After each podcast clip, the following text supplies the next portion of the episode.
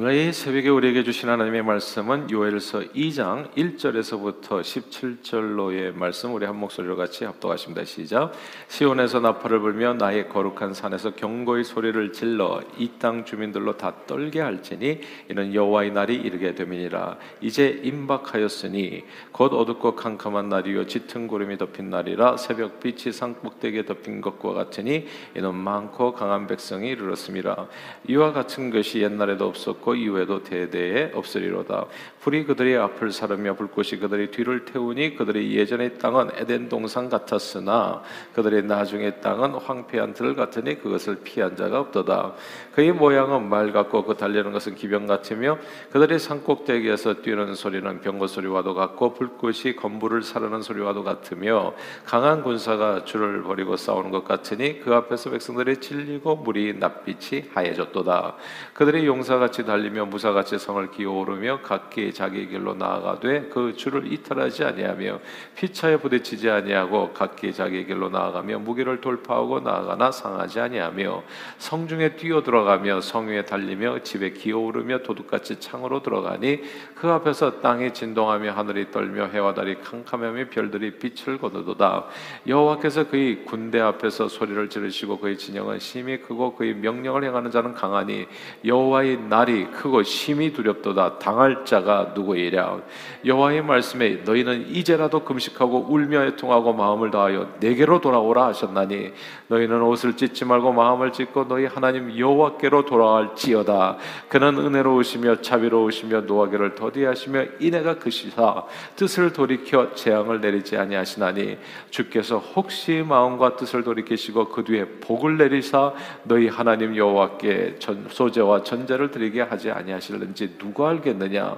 너희는 시온에서 나팔을 불어 거룩한 금식일을 정하고 성회를 소집하라. 백성을 모아 그 모임을 거룩하게 하고 장로들을 모으며 어린이와 젖 먹는 자를 모으며 신랑을 그 방에서 나오게 하며 신부도 그 신방에서 나오게 하고 여호와를 섬기는 제사장들은 낭실과 제단 사이에서 울며 이르기를 여호와여 주의 백성을 불쌍히 여기소서. 주의 기업을 욕되게 하여 나라들로 그들을 관할하지 못하게 하옵소서. 어찌하여 이방 인으로 그들의 하나님이 어디 있느냐 말하게 하겠나이까 할지어다 아멘. 어, 가끔씩 그 멀쩡했던 분이 갑자기 목숨을 잃는 경우가 있습니다. 이제 백세 시대를 살면서도 젊은 나이에 이런저런 질병으로 사건과 사고로 안타깝게 일찍 세상을 떠나는 인생들이 있습니다. 아, 코로나 기간에도 연세 드신 분들뿐만이 아니라 비교적 이른 나이에 세상을 황망히 이제 좀 떠나신 분들도 계시죠.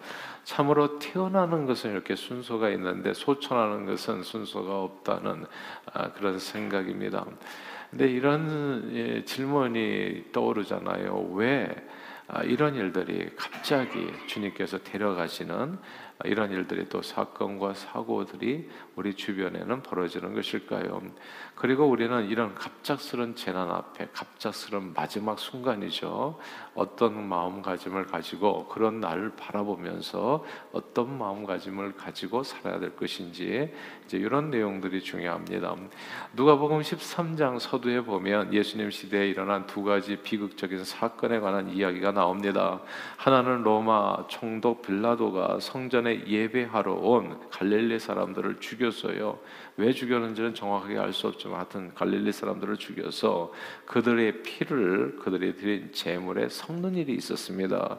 예루살렘 성전 제사는 유대인들에게 엄청나게 중요한 신앙 행위였는데 예루살렘까지 먼 갈릴리 지방에서 제물을 가지고 그곳에서 예배드리고 제사드리는 그런 신실한 사람들이 성전에서 제사 중에 죽임을 당했다는 사건은 당시에 큰 충격이었던 것 같아요. 어떻게 이방인이 성전에서 하나님의 백성을 죽이고 그 피를 제물에 섞을 수가 있는가? 사람들은 이 사건을 두고서 설왕, 설왕설래 말이 많았습니다.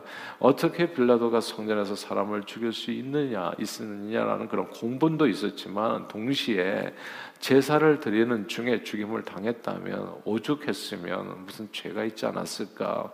어쩌면 제물을 드린 그 갈릴리 사람들에게도 잘못이 있지 않았을까? 않았을까라고 하는 비판도 있었던 겁니다. 하나님께서 하나님의 때 빌라도의 손을 빌려서 저들의 숨겨진 죄를 심판하셔서 죽임을 당하게 하셨다는 그런 해석이요. 또 갈릴리인들이 성전 제사 중 빌라도에게 살해당했던 사건과 더불어서 예수님께서 누가복음 13장에 바로 연이어 나와서 언급한 사건이 있습니다. 그건 당시에 실로암 망대가 갑자기 무너져서 죽는 18사람이나 죽은 사람들이 있었던 거거든요. 이건 정말 사고였어요. 그러니까 갑자기 실로암 망대 근처에 있다가 그냥 그게 무너지는 바람에 사람이 죽은 거예요. 실로암은 예루살렘 성벽의 남쪽과 동쪽이 만나는 곳에 위치한 못이었는데 이것은 제사를 드리기 위해서 성전을 방문하는 순례자들의 쉼터가 있었던 장.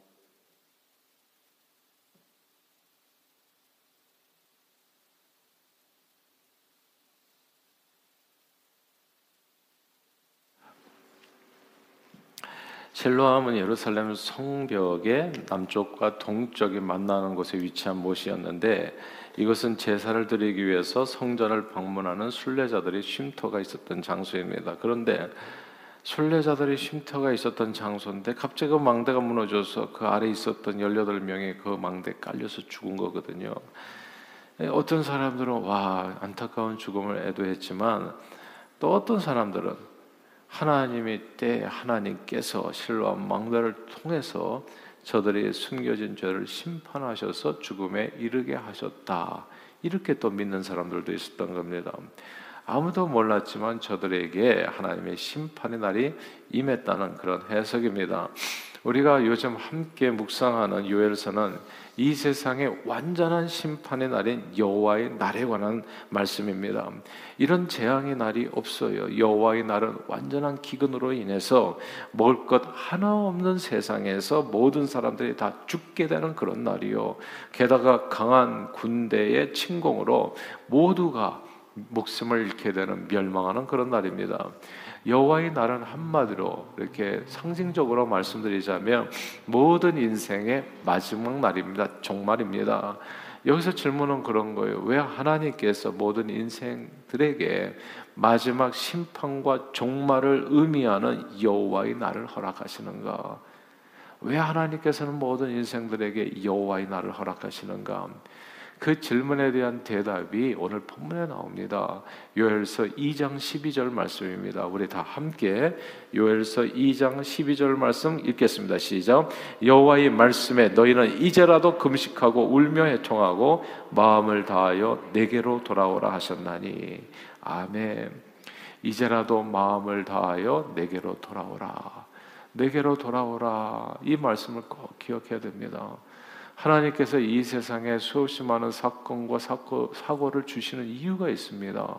우리 주변에도 어, 그 사람 왜 이렇게 항상 건강하셨는데 갑자기 이렇게 우리보다도 젊으신 분들이 나보다도 연배가 어리신 분들이 먼저 소천한 거 보면 깜짝깜짝 놀라잖아요.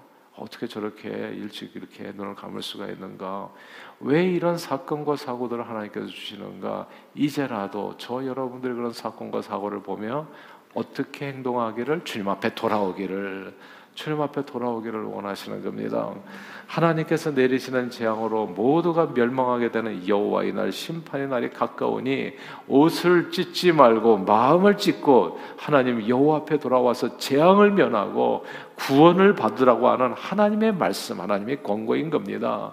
예수님 시대에 성전 제사를 드리다가 빌라도에게 죽임을 당한 이 갈릴리 사람들, 그리고 실로암 망대가 갑자기 무너져서 깔려 죽은 18명에 대해서 사람들은 그들이 갑작스러운 죽음을 안타까워도 했지만 어떤 사람들은 그들이 모두 자기들이 숨은 죄들로 인해 가지고 하나님께 하나님의 때 심판을 보는 것이라고 생각하기도 했었습니다. 그러나 이 일들에 대한 예수님의 해석 해석이 엄청 중요합니다.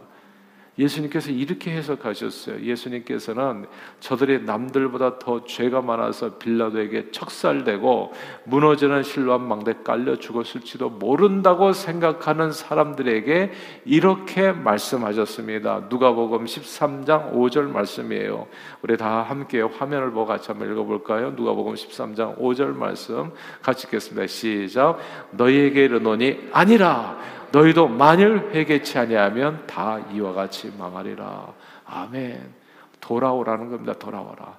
내게로 돌아와라. 회개하라는 거예요. 왜 사건과 사고가 벌어지는가? 회개하라. 너희도 회개치 않으면 여호와의 날이 그 사람들에게만 임한 게 아니다. 너희에게도 여호와의 날이 반드시 임하는 것이다. 너희도 망할 것이다. 회개하라. 돌아오라는 겁니다. 여호와의 날 모든 인생에게 마지막 날은 공동체적으로 국가적으로도 임하지만 이렇게 뭐 18명 국가적으로도 뭐 나라가 망하는 뭐 남유다 북이스라엘 망하듯이 이렇게 임하지만 때로는 개인적으로 임하기도 합니다. 가끔씩 멀쩡했던 사람들이 갑자기 목숨을 잃는 경우가 있는 거예요. 이 백세 시대를 살면서도 여러분은 몇 세까지 사시라 생각하시면 그거 아는 사람이 있어요 혹시?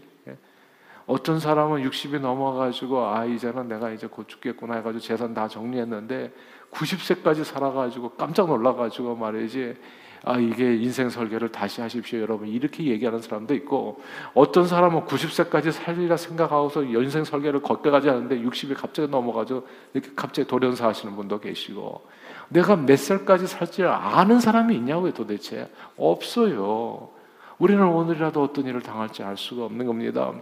백세 시대를 살면서도 젊은 이야기 비교적 이런저런 질병으로 사건과 사고로 안타깝게 일찍 세상을 떠나는 인생들이 있어요. 여러분 아십니까? 우리 청년들 가운데서 한 청년이 교통사고로 진짜 목숨을 잃은 거 그래서 장례식 있었잖아요. 우리 교회 청년들의 우리 교회 나온 청년은 아닌데 26인가 겨우 그러니까 이제 이 EM권에서요. 그, 그 시스터, 우리 교회 아닌, 나오지는 않지만, 그 시스터가 26세. 이게 요번 올해 있었던 사건이에요. 26이에요. 차 타고 가다가. 코로나 기간에도요, 연세 드신 분들 뿐만 아니라 비교적 이른 나이에 세상 황망히 떠나시는 분들도 계세요. 몇 세까지 사시라 생각하세요. 여호와의 날이 모두에게 임한다고요. 태어나는 순서는 있지만 죽는 것은 순서가 없어요. 언제가 나의 마지막 날일지 아무도 모릅니다. 그 마지막 날에 대한 얘기예요. 요엘서는 마지막 날 심판의 날. 그날에 성전 제사장 죽은 갈릴리 사람들이나 실로 망대가 무너져 죽은 18명뿐만이 아니라 한 사람도 빠짐없이 저와 여러분 모두에게 임하는 날이 바로 그 여호와의 날이다 그 말씀입니다. 문제는 그 날을 준비하고 사느냐 하지 않고 사느냐에 있습니다.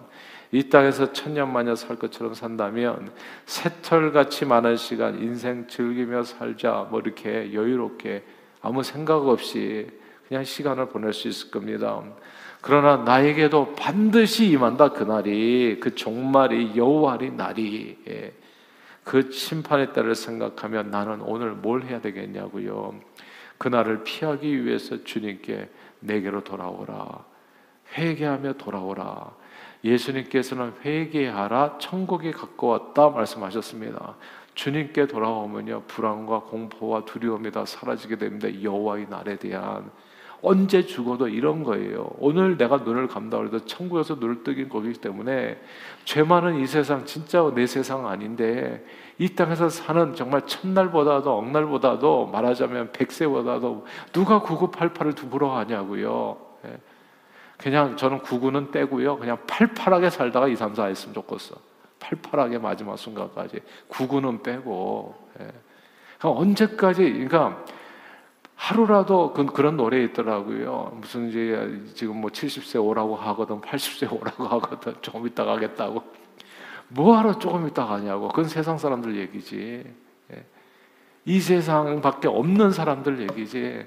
저는 오늘이라도 부르시면 감사한 거 아닙니까? 더 이상 이런 모습 저런 모습 보지 않고 이런 사건 사고 보지 아니하고 그냥 이런 추위와 더위와 온난화 때문에 고민하지 않냐고 이 세상 다 쓰레기가 되어 가는데 음, 공기도 오염되고 모든 것이 오미크론인가요? 이거 다 벗고 이제 완전히 자유한 그 나라로 들어가는데 왜 그 나라에 들어가는 것을 미루냐고요? 왜 70세 오라고 그러면 안 가냐고? 80세 오라고 하면 왜 안 가고? 예. 그러니까 그게 세상 사람들 노래예요, 그렇죠? 세상 사람들 부르는 노래요. 근데 우리가 부르는 노래는 다른 거죠. 회개하라 천국이 가까웠나 주님 앞에 가까가면 그날부터 그냥 천국이에요. 이 땅에 살던 하늘나라에 살던 아직 심판을 받기 전엔 지금 이 순간은 은혜 받을 만한 때요 구원의 날입니다. 그러므로 오늘 이 새벽에도 주님 앞에 나와 기도하는 여러분 한 분한 분을 축복합니다. 참 잘 오셨어요. 이런 거지. 이렇게 기도하고 제가 가장 부러워하는 죽음이 있어요. 지금도 기억해. 우리 장장로님 바로 그 뒤에 앉아 계셨었는데 우리 최영식 장로님, 아 최영식, 어 갑자기 이렇게 생각이 자꾸 안 나네 이 사람 이름이. 예, 제가 주님 앞에 갈 날이 저도 가까운 것 같아요. 하여튼 이 장로 최영준 장로님입니다. 최영준 장. 예. 바로 이렇게 새벽 기도를 하다가 그러고 또 이렇게 사우나 가셔가지고 샤워하시고 새벽 기도 끝나고 그러고 수천하셨어요. 몸을 칠 필요도 없어. 깨끗이 본인이 건강하게 마지막 진짜 팔팔하게 사시다가 주님 앞에 이러셨어요. 물론 이별의 아픔은 정말 슬픈 거예요, 그렇죠? 그 가족 식구들은 정말 하루라도 더 살기를 기, 기대하시고 모두가 다 그런 거죠, 사실. 그러나 개인적으로 생각해 보면 정말 마지막 순간까지 한 하루도 병원 신세 지지 않고 그렇게 건강하게 사시다가 주님 앞에 막 보러 가신 거잖아요. 그러니까 생각해 보면 참 또 부러운 그런 모습들이 또 있는 겁니다. 이 아침에 나오신 여러분 모두를 주님의 이름으로 축복해요. 마지막까지 팔팔하게 사십시오. 건강하게. 예. 그러다 주님 앞에 부르시면 기쁨으로 달려가는 이 12월 달은 우리 자신을 돌아보고 금식하고 회개하며 주님께 한 걸음 더 가까이 가는 달입니다. 2022년 새해가 우리에게 재앙의 한 해가 될런지 여호와의 날 축복의 하나가 될런지는 하나님께서 뜻을 돌이키서 나를 다시 축복하시고 놀랍게 부어주실런지는 오늘 여호수의 말씀에 의하면 우리가 지금 어떻게 주님 앞에 서 있느냐에 달려있다고 해도 과언이 아닙니다. 누구에게나 일어나는 심판의 날 여호와의 날이 기쁨과 축복의 날이 될런지 아니면 저주와 멸망의 날이 될런지는 살아 숨쉬는 지금 이 순간 주님께 돌아가는 회개하는 우리 심령에 따라 결정이 됩니다. 인생은 주님의 은혜 없이는 하루도 살 수 없는 존재입니다. 오늘도 주님 우리를 불쌍히 여겨 주시옵소서 기도하는 거잖아요.